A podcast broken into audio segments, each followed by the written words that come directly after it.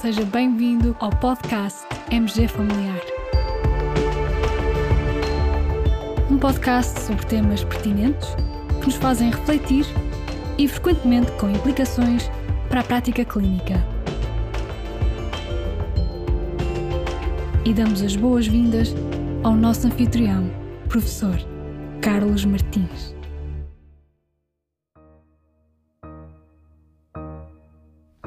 Quand j'étais petit garçon, je repassais mes leçons en chantant. Et bien des années plus tard, je chassais mes idées noires en chantant.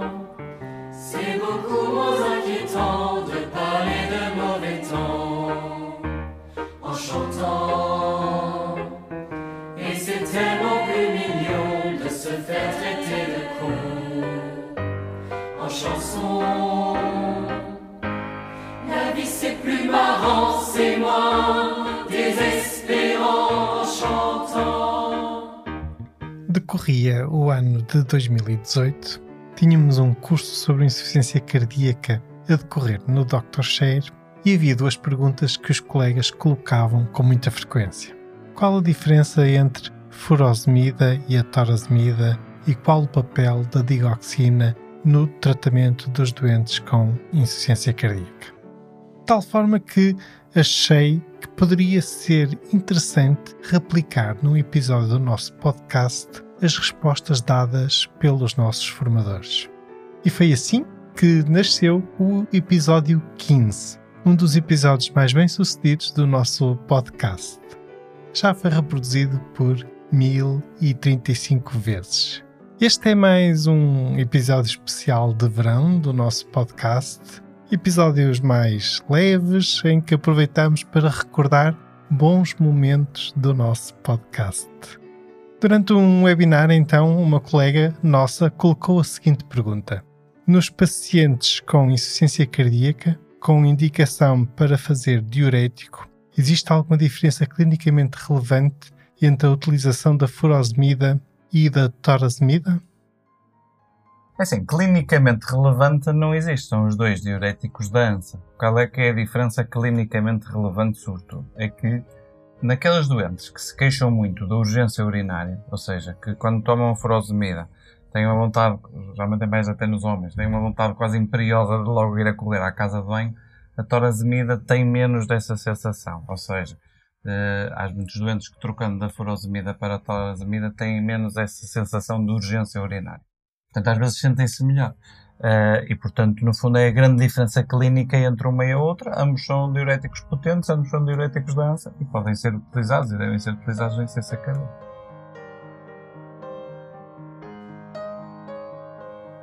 A doutora Filipa Almeida, também nossa colega de cardiologia e que também estava presente uh, neste webinar, acrescentou de seguida um comentário relevante sobre como efetuar a equivalência entre a dose da furosemida e a dose da torasemida, caso se queira alterar de um fármaco para o outro. São quatro vezes mais, por isso a dose de dez miligramas de torasemida está demonstrado que é semelhante à dose de quarenta miligramas da furosemida. Portanto, isto, deve ser, isto deve ser feito, deve ser considerado, porque às vezes há doentes a fazer mais do que um comprimido de furosemida, portanto isto tem que ser ajustado. Existem à dose da torasemida. Duas doses de, de torasemida, cinco e dez, ok? E as pessoas têm que multiplicar. Se, por exemplo, estiver a fazer quarenta de furosemida, corresponde a dez de torasemida. Se estiver a fazer oitenta Sim. da torasemida, corresponde a vinte da torasemida. Uhum. E aqui fica o essencial sobre estes dois diuréticos. Tal como esta pergunta sobre a furosemida e a torasemida, a pergunta cuja resposta vamos partilhar já a seguir também já nos foi colocada em mais do que um webinar. E a pergunta é a seguinte. Qual o papel da digoxina no tratamento da insuficiência cardíaca? Vamos ouvir as respostas da Filipa e do Ricardo e chamo desde já a vossa atenção para os comentários que eles fazem acerca dos riscos da digoxina e dos cuidados a ter, quer ao nível das doses a usar, quer ao nível da monitorização laboratorial da digoxinémia, de forma a evitarmos dano para os nossos pacientes. a digoxina, neste momento, no tratamento da insuficiência cardíaca, só tem um lugar, que é controlo da frequência cardíaca na fibrilação auricular, quando este controlo não pode ser alcançado com os beta-bloqueadores. O tratamento de primeira linha na insuficiência cardíaca, o fármaco de primeira linha, são os beta-bloqueadores, como sabem, com o objetivo de inibir o sistema adrenérgico, mas nos doentes com fibrilação auricular, com o objetivo também de controlar a frequência cardíaca. Muitas vezes, porque estamos limitados do ponto de vista tensional para ter altas doses de, de, de beta-bloqueadores, porque o doente não tolera por hipotensão arterial sintomática, temos que acrescentar outro agente para poder controlar a, a frequência cardíaca da fibrilação auricular. E este agente é a digoxina. Tirando isso em termos de recomendações, a digoxina não tem nenhum lugar. Obviamente nestes doentes aqui que têm insuficiência cardíaca com, com função sistólica ou com função ventricular esquerda normal ou preservada ou intermédia, se tiverem fibrilação auricular que não conseguimos controlar, a digoxina é muito, é muito útil no tratamento até ou no controle da frequência cardíaca da fibrilação auricular no esforço, é um lugar para a utilização de digoxina. Mensagem muito importante da digoxina. Todos os estudos da digoxina, em altas doses, aumentaram a mortalidade nestes doentes. E, portanto, a digoxina é um medicamento muito útil, mas é um medicamento muito uh, que tem que saber trabalhar. As doses recomendadas, ou os níveis recomendados de digoxina num doente com insuficiência cardíaca, são claramente diferentes dos níveis de um doente com fibrilação auricular sem insuficiência cardíaca, que devem andar entre os zero vírgula cinco e os zero vírgula oito microgramas por mililitro. Portanto, deve ser feito o doseamento da digoxinémia e a digoxina deve ser utilizada em baixa dose. E estas sim melhoram a qualidade de vida, porque reduzem a frequência cardíaca e não têm interferência na mortalidade, mas os outros níveis uh, aumentam a mortalidade destes doentes. Isso foi que os ensaios, os ensaios que são, têm muitos anos, obviamente, não é? Uh, mas Deixa-me é só passar nós... uma mensagem assim um bocadinho mais simples. Sempre que possível, uh, controlem uh, a frequência cardíaca na fibrilação auricular com insuficiência cardíaca, com um bloqueadores beta, ok? Sempre que possível.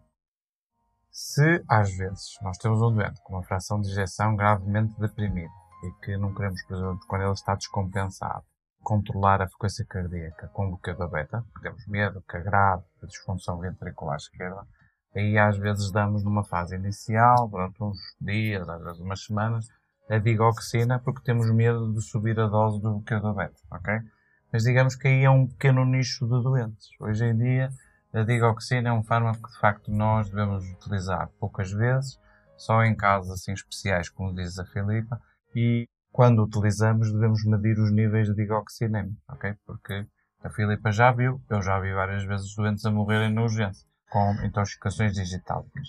Eu... E a verdade é que os dados dos grandes estudos epidemiológicos, que é uma coisa que tem surgido nos últimos dois anos, têm mostrado de forma muito clara que a digoxina aumenta a mortalidade em muitos doentes. Deixem-me só, quando eu falo em baixas doses, podemos estar a falar de um comprimido a cada dois dias, ou um comprimido dia sim, dia não, ou uma, porque muitas vezes estes doentes também têm insuficiência renal, e a digoxina é exclusivamente metabolizada pelo rim, o que faz com que ainda aumente o, o risco de destes níveis. cento e vinte e cinco miligramas, e sim, às vezes em dias alternados. dias alternados, por exemplo. Depende dos valores de digoxinémia e, e das condições básicas clínicas do doente. Muito bem. Quando se medica com digoxina, é necessário monitorizar a digoxinémia com que frequência? Só uma boa pergunta. A frequência é, é que eu não sei. Não está estabelecido. uh, habitualmente, na prática, o que nós fazemos é, a partir do momento em que o doente começa a tomar, supondo que o doente toma todos os dias, portanto, nós começamos com uma dose diária, nunca começo com doses acima dos zero vírgula cento e vinte e cinco, ela deve ser medida ao fim de oito a dez dias. Depois vai depender um bocadinho do valor desta digoxinémia, eu ajusto, mas parece-me sensato. Se não tivermos valores normais e quisermos atingi-los a cada quinze dias, é, até tipo a partir doente, do momento outra, em que está outra, normal, outra, não há necessidade. Dúvida, outra dúvida frequente, os valores de referência dos laboratórios para uhum. a digoxinémia. São... Eu acho que é uma são questão. Consensuais, são, são é abaixo de dois. Abaixo de dois não, é, é considerado uma digoxinémia normal, mas mais uma vez relembro, nos doentes com insuficiência cardíaca, especialmente nos doentes com disfunção, com fração de ejeção reduzida, abaixo de zero vírgula oito. É incrível como, em poucos minutos, os nossos colegas professor Ricardo Fontes Carvalho e doutora Filipa Almeida, ambos de cardiologia, conseguiram passar mensagens tão relevantes para a nossa prática clínica e muito úteis. Acho que valeu bem a pena recordar este episódio. E agora, a sugestão musical.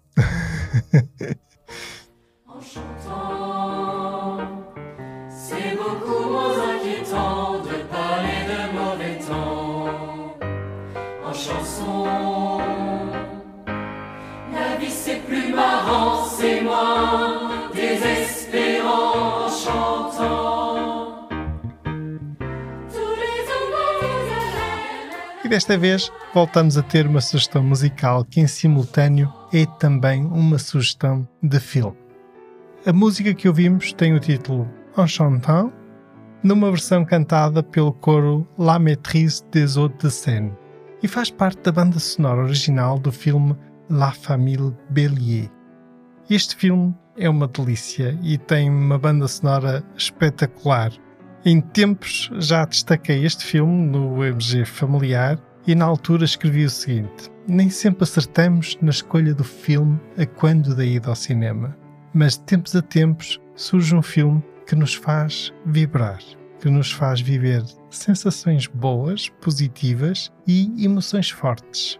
E no fim do filme saímos leves, com uma vontade enorme de voltar a ver o mesmo filme. Foi isso que senti ao visionar o filme A Família Bélier. Tocou-me pelo argumento, mas também pelo encanto das imagens, da música e pela alegria contagiante que transmite. Uma história de uma família, como tantas outras, mas contada com muito engenho e arte. Caros colegas, aqui fica mais uma sugestão de um bom filme para as vossas férias. Divirtam-se. Continuação de um bom verão. Fiquem bem. Continuem bem. Até ao próximo episódio.